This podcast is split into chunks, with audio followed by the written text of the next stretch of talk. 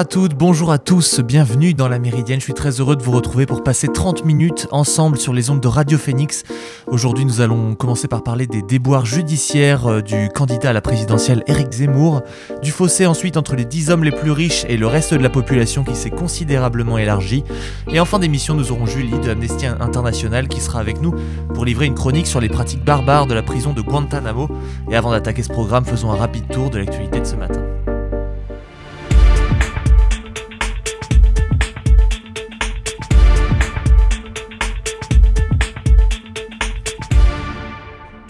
Commencer, un premier décès a été confirmé ce matin dans les îles Tonga après la puissante éruption sous-marine qui a provoqué un tsunami ce week-end. Alors que l'étendue des dommages pourrait être immense selon de premières estimations, l'archipel est privé de connexion téléphonique et internet, ce cataclysme ayant sectionné un câble essentiel pour ses communications qui ne devrait pas être réparé avant des semaines et le nuage de cendres volcaniques empêche les avions d'atterrir. Les informations depuis ce pays d'à peine 100 000 habitants recouvert d'une couche de cendres euh, après l'éruption qui a envoyé des ondes de choc dans le monde entier n'arrive qu'au compte-gouttes grâce à de rares téléphones satellites. Une Britannique de 50 ans, Angela Glover, emportée par le tsunami au Tonga après avoir essayé de sauver les chiens de son refuge, a été retrouvée morte, a déclaré sa famille sur la BBC. Elle est le premier décès répertorié dans le pays. La conservatrice maltaise Roberta Metsola a été élue ce matin présidente du Parlement européen le jour même de ses 43 ans. Elle a obtenu la majorité absolue dès le premier tour du scrutin, en dépit de son opposition à l'avortement qui a suscité de nombreuses critiques. Membre du groupe de droite du Parti populaire européen, première force politique de cette institution, elle faisait figure de favorite pour succéder à l'italien David Sassoli, décédé le 11 janvier et dont le mandat prenait fin cette semaine. Elle était opposée à trois autres candidats, l'espagnol Sira Rego, euh, le polonais Kosma Zlotowski et la suédoise Ali Ban Kunke. Chacun d'entre eux a défendu brièvement sa vision avant le scrutin. Malgré les critiques, ses positions anti-avortement, une ligne très largement répandue à Malte, dernier pays dans l'Union européenne où l'IVG reste complètement illégal, ne l'ont pas empêché d'être élu. Députée européenne depuis 2013 et vice-présidente du Parlement depuis 2020, Roberta Metsola, mère de quatre enfants, a gagné récemment en visibilité en assurant l'intérim de David Sassoli, éloigné de l'hémicycle à l'automne pour des raisons de santé. 20 jours après l'explosion à Jeddah en Arabie Saoudite qui a touché un véhicule du Dakar 2022 et blessé euh, un pilote français, donc aucun enquêteur français n'a encore pu se rendre en Arabie Saoudite.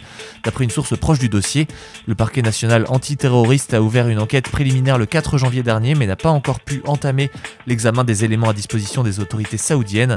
Des négociations très difficiles tant diplomatiques que judiciaires sont en cours pour qu'une équipe de la Direction générale de la sécurité intérieure chargée des investigations puisse se rendre à Jeddah, le lieu de l'explosion qui a grièvement blessé aux jambes le pilote de l'équipe Cars, Philippe Boutron, le 30 décembre 2021.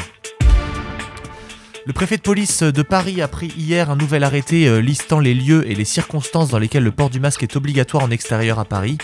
Après la suspension vendredi par le tribunal administratif de l'obligation du port du masque partout dans la capitale, dans un communiqué diffusé sur Twitter, Didier Lallemand explique qu'afin de, de se conformer à la décision du tribunal administratif, le nouvel arrêté impose le port du masque obligatoire dans une série de circonstances et de lieux dans lesquels la densité de la population ne garantit pas le bon respect des gestes barrières.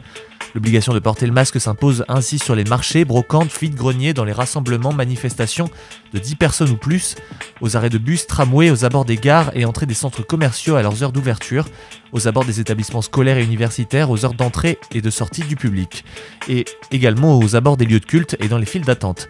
Des arrêtés similaires sont pris dans chacun des départements de la région Île-de-France. Un photoreporter qui avait été menacé de mort a été assassiné hier à Tijuana, dans le nord-ouest du Mexique, où une association a également demandé au parquet d'enquêter sur la mort d'un autre journaliste tué à Veracruz le 10 janvier. Collaborateur de plusieurs publications mexicaines, le photographe Margarito Martinez a été tué à la mi-journée près de chez lui à Tijuana, ville à la frontière avec les États-Unis, a indiqué le ministère de la Sécurité de l'État de Basse-Californie. Le photographe spécialisé dans les affaires policières a été la cible d'une agression à l'arme à feu, selon le communiqué du ministère régional.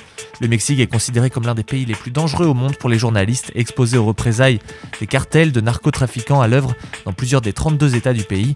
Une centaine de journalistes ont été tués depuis 2000, d'après des chiffres de la Commission des droits de l'homme. Vous écoutez La Méridienne sur Radio Phoenix. Voilà pour l'essentiel des informations de la matinée. On va maintenant évoquer les nombreux démêlés judiciaires du candidat Zemmour, qui doit commencer par s'expliquer sur la question des mineurs isolés. Oui, je pense que l'obsession de l'inclusion euh, est une, mauvaise manière faite aux autres enfants et à ces enfants-là, qui sont euh, les pauvres complètement dépassés par, par les autres enfants. Il y a d'abord l'affaire donc dite des mineurs isolés, qui est l'une des trois affaires qui doivent être jugées du 17 au 27 janvier. Il est déjà condamné à deux reprises pour injure raciale et Éric Zemmour a été une nouvelle fois reconnu coupable, donc euh, hier, de provocation à la haine par le tribunal correctionnel de Paris. Il a été condamné à une amende de 10 000 euros conformément aux réquisitions du parquet. Les faits remontent ensuite au 29 septembre 2020, à l'époque où Éric Zemmour n'était pas candidat à la présidentielle mais simple polémiste exerçant sur le plateau de l'émission Face à l'info sur CNews. Et lors d'un débat diffusé quelques jours après un attentat devant les anciens locaux de Charlie Hebdo, le journaliste avait évoqué la question des migrants mineurs.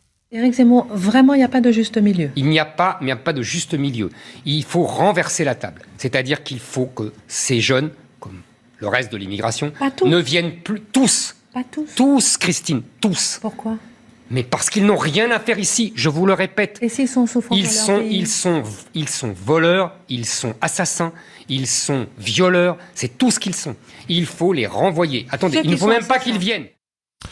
Ces propos avaient immédiatement provoqué l'indignation de militants antiracistes. Une trentaine d'associations s'étaient alors constituées partie civile, parmi elles SOS Racisme, la Ligue des droits de l'homme, la LICRA, ainsi qu'une vingtaine de conseils départementaux les mineurs non accompagnés étant pris en charge par l'aide sociale à l'enfance gérée par les départements. Dans leur plaidoirie, ces partis civils avaient insisté sur la responsabilité de la chaîne d'information, dont le discours de haine est le fonds de commerce, selon leurs paroles. Après l'annonce du verdict, l'intéressé qui n'était pas présent à son procès a ouvertement condamné la décision de justice et sans surprise, l'avocat a annoncé qu'il allait faire appel du jugement du tribunal correctionnel de Paris. Jeudi 20 janvier, ce sont des propos sur Pétain qui seront au centre de l'attention. L'ancien chroniqueur euh, sera cette fois jugé en appel pour contestation de crimes contre l'humanité après avoir soutenu en octobre 2019 sur CNews également que le maréchal Philippe Pétain par son action avait contribué à sauver des juifs français durant l'occupation. Ces paroles avaient suscité un tollé, notamment auprès des historiens spécialistes de la période. Une amende de 10 000 euros avait été requise en première instance, mais le polémiste a été relaxé en février 2021.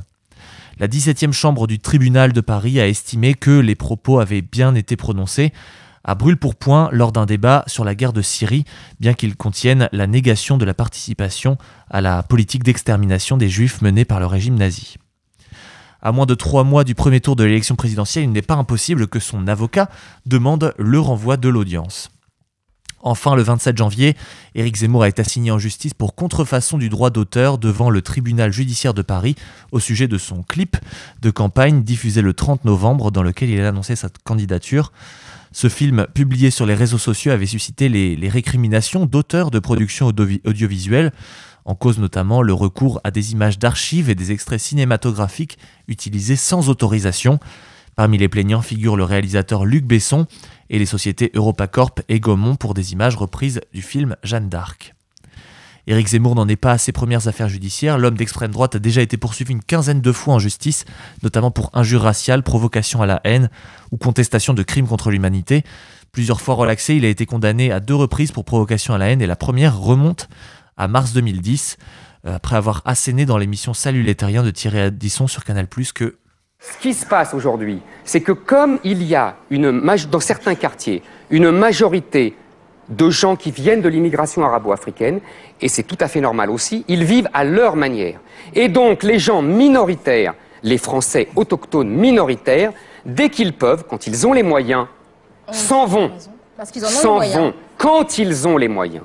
Parce que pour les petits vieux qui n'ont pas les moyens, ils restent là et ils sont obligés de faire des kilomètres pour trouver une boucherie qui ne soit pas halal. Justement, c'est ça toute l'histoire. Et donc, dès qu'ils peuvent, ils quittent ces coins-là. Et c'est pour ça que les gens se séparent. Et c'est pour ça qu'après on parle de ghetto et de ségrégation. C'est parce que aussi il y a des trafics dans ces quartiers. Pourquoi on est contrôlé Attends, Parce que la plupart des trafiquants sont noirs et arabes. Donc c'est comme ça, c'est un fait. Il avait déclaré le même jour sur France O que les employeurs ont le droit de refuser des Arabes ou des Noirs et ses propos lui ont valu une nouvelle condamnation en février 2011. Il a écopé de 2000 euros d'amende avec sursis. Outre ces affaires, Éric Zemmour est engagé dans bien d'autres procédures. La justice a indiqué vendredi qu'il sera jugé en mai 2023 pour diffamation aggravée pour des propos tenus en 2019 sur le mouvement féministe et le mouvement LGBT. Une procédure est également en cours pour un discours lors d'une convention de la droite organisée par des proches de l'ex-député du Rassemblement national Marion Maréchal le 28 septembre 2019 où il avait fustigé des immigrés colonisateurs et une islamisation de la rue. En tout cas, on peut dire que celui qui veut une grande réforme de la justice aura bien l'occasion de côtoyer les tribunaux à quelques mois du premier tour de la présidentielle. On va maintenant faire une première pause dans cette émission avec un titre de Futuristic intitulé Who's That? On se retrouve juste après sur Radio Phoenix.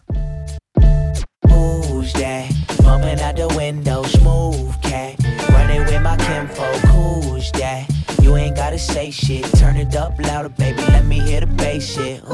That? Bumping out the window, smooth cat. Running with my tempo, who's that?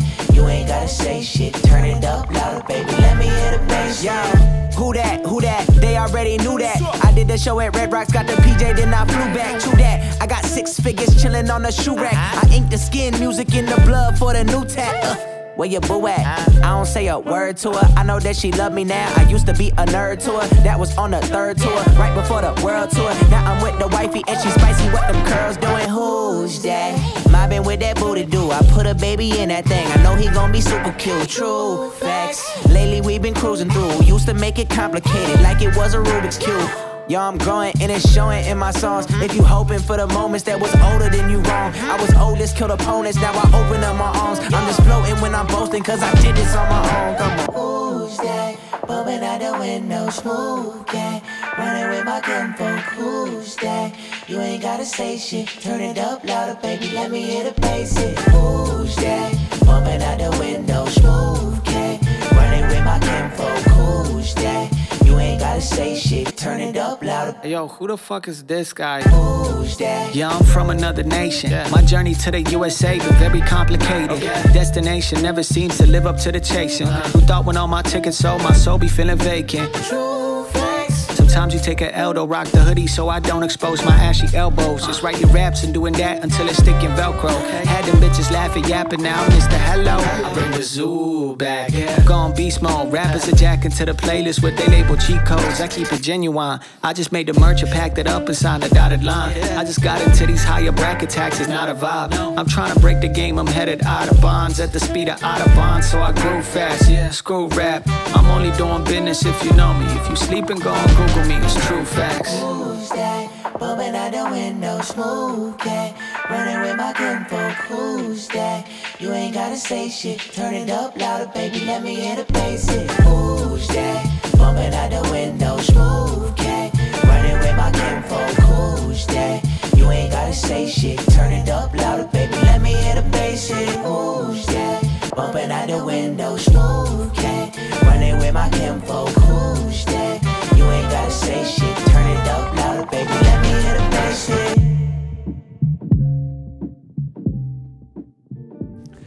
C'était Who's That de Futuristic. On se retrouve sur la Méridienne et on va parler des inégalités qui ne cessent de se creuser. Et la crise de Covid n'a rien arrangé d'ailleurs, puisque la fortune des 10 hommes les plus riches du monde a doublé depuis le début de la pandémie, tandis que les revenus de 99% de l'humanité ont fondu, d'après un rapport d'Oxfam qui a été rendu hier. Et ce constat, il est expliqué, euh, très bien expliqué, même par euh, Lucas Chancel, co-directeur et économiste au laboratoire sur les inégalités mondiales. Et puis de l'autre côté du spectre, dans les pays émergents, dans les pays pauvres, notamment en Inde, au Brésil, eh bien on observe plus de 100 millions de personnes en situation euh, d'extrême pauvreté. Donc il y a vraiment cette polarisation très forte, extrême, d'une inégalité mondiale qui était en réalité déjà là avant le Covid.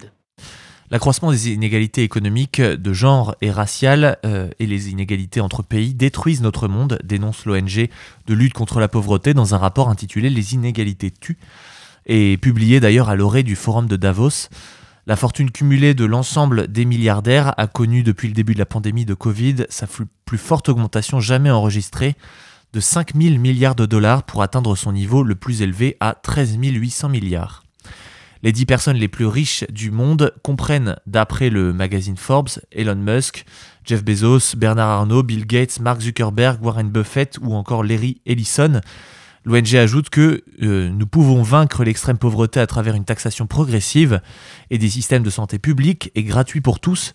Oxfam recommande aussi de ne pas entraver la création de syndicats et de lever la propriété intellectuelle sur les brevets de vaccins. D'après Oxfam, d'ailleurs, les inégalités contribuent à la mort d'au moins 21 000 personnes par jour en se fondant sur des décès mondiaux dus au manque d'accès aux soins de santé, à la violence liée au genre, à la faim et à la crise climatique. Une taxe exceptionnelle de 99% sur les revenus provenant de la pandémie des 10 hommes les plus riches permettrait de produire assez de vaccins pour le monde, fournir une protection sociale et médicale universelle, financer l'adaptation au climat et réduire la violence liée au genre dans 80 pays, donne en exemple l'ONG. Elle précise que cela laisserait malgré tout 8 milliards de plus qu'avant la pandémie à ces hommes. Les milliardaires ont une formidable pandémie, les banques centrales ont injecté des milliers de milliers de dollars dans les marchés financiers pour sauver l'économie dont beaucoup ont fini dans les poches des milliardaires. Et le Forum économique mondial avertissait pour sa part que les larges inégalités d'accès aux vaccins contre le Covid risquent d'affaiblir la lutte pour les grandes causes internationales telles que le changement climatique. Le forum de Davos en présentiel a été repoussé à l'été à cause du variant Omicron, mais une édition en ligne s'ouvre lundi jusqu'au 21 février. Et euh, malheureusement, c'est voué à s'accroître euh, à travers les années. On va se faire une deuxième pause dans cette émission avec Red Machine de Tomato Flowers. On se retrouve juste après avec Julie dans la Méridienne.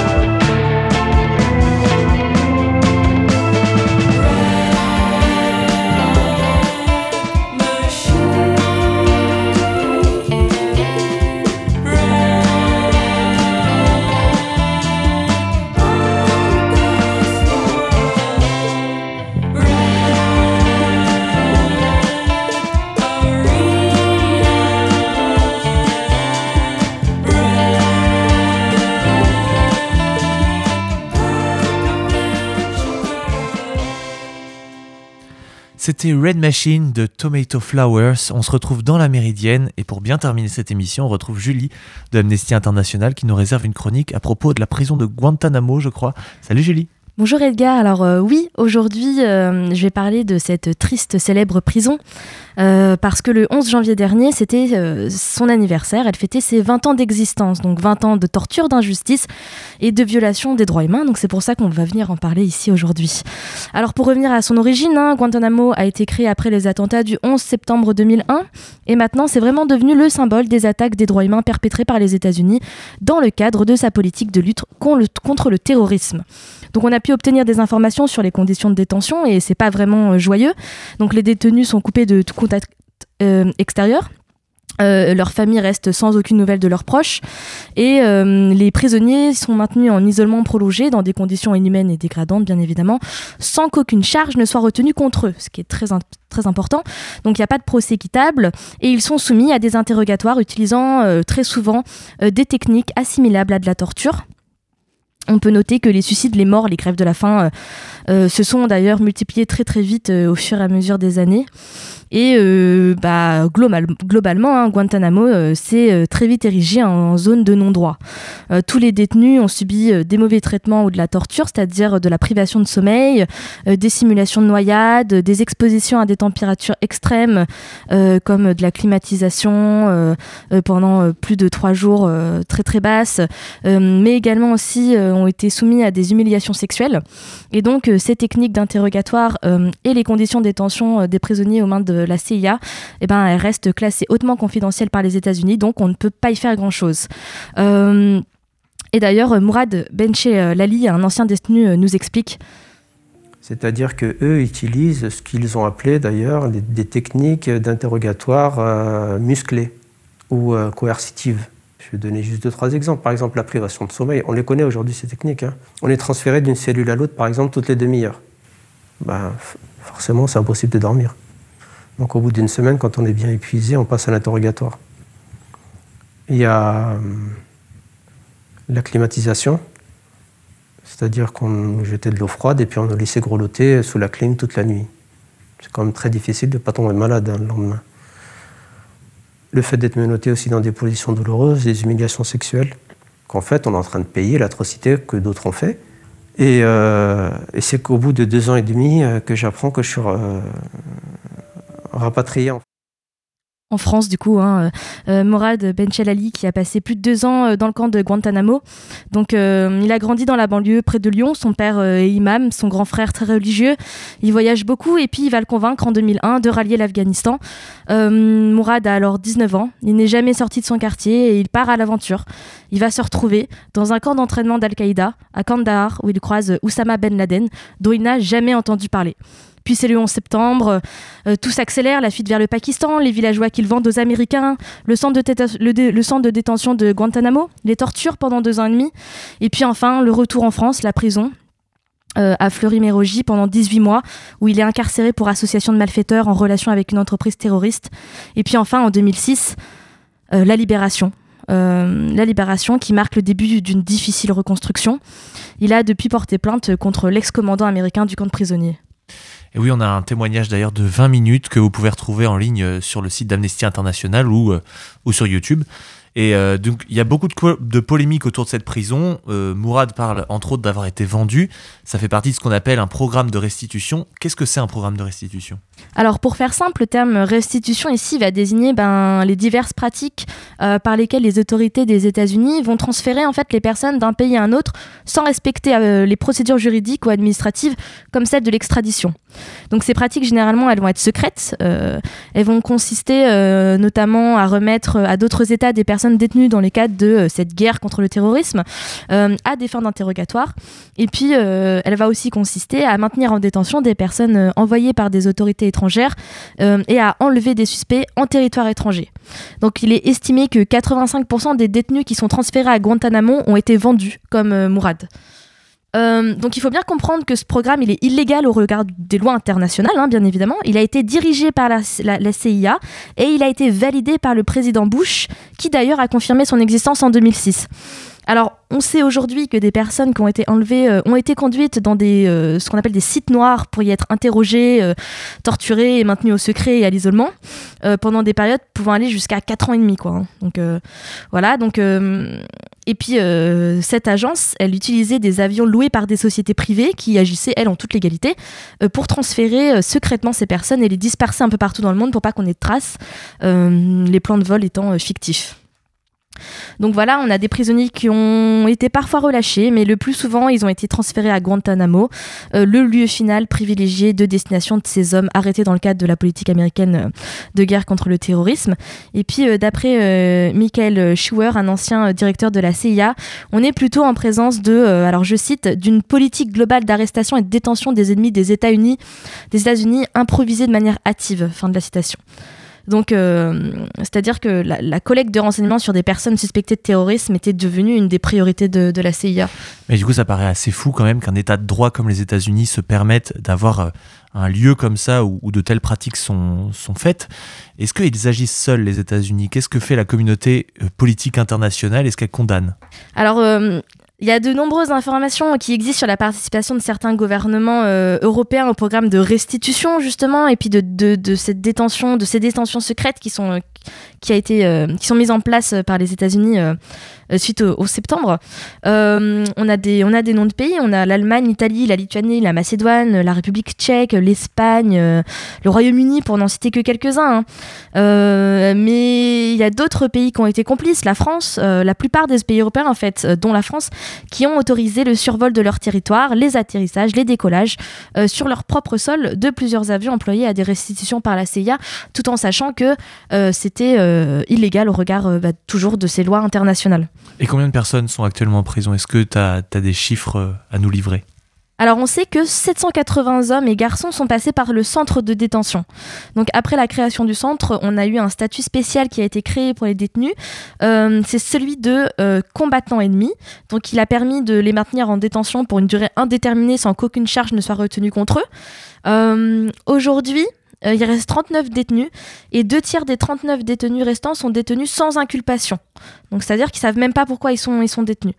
Donc euh, certains sont là depuis près de 20 ans. Euh, on peut également noter que les États-Unis ont pris pour cible uniquement des hommes et des garçons musulmans. Euh, donc voilà, donc euh, être terroriste, euh, ce n'est qu'être musulman. Et puis Guantanamo a été utilisé pour détenir, également des musulmans à l'étranger afin de contourner les exigences de l'état de droit américain. Donc on ne connaît pas leur, âge exact, mais les deux plus jeunes détenus avaient entre 13 et 14 ans. Et en 20 ans, c'est 15 mineurs qui sont passés par, ce centre de Guantanamo. Donc aujourd'hui, il est peut-être intéressant de dire que 13, 13 13 des 39 hommes restants ont été autorisés à être libérés.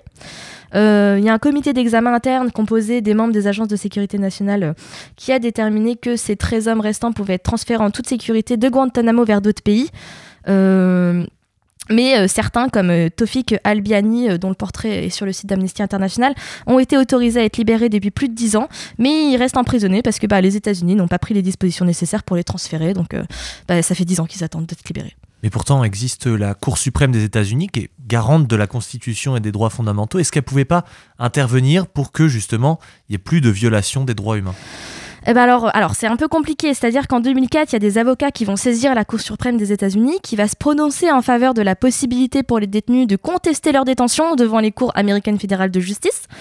Euh, donc après cette décision de la Cour, il semble que les transferts vont se ralentir vers Guantanamo, mais euh, par contre, euh, bah, le nombre de détenus augmente dans la base aérienne américaine de Bagram, située en Afghanistan. Donc bon, on imagine qu'au final, le Guantanamo numéro 2 continue quand même de tourner.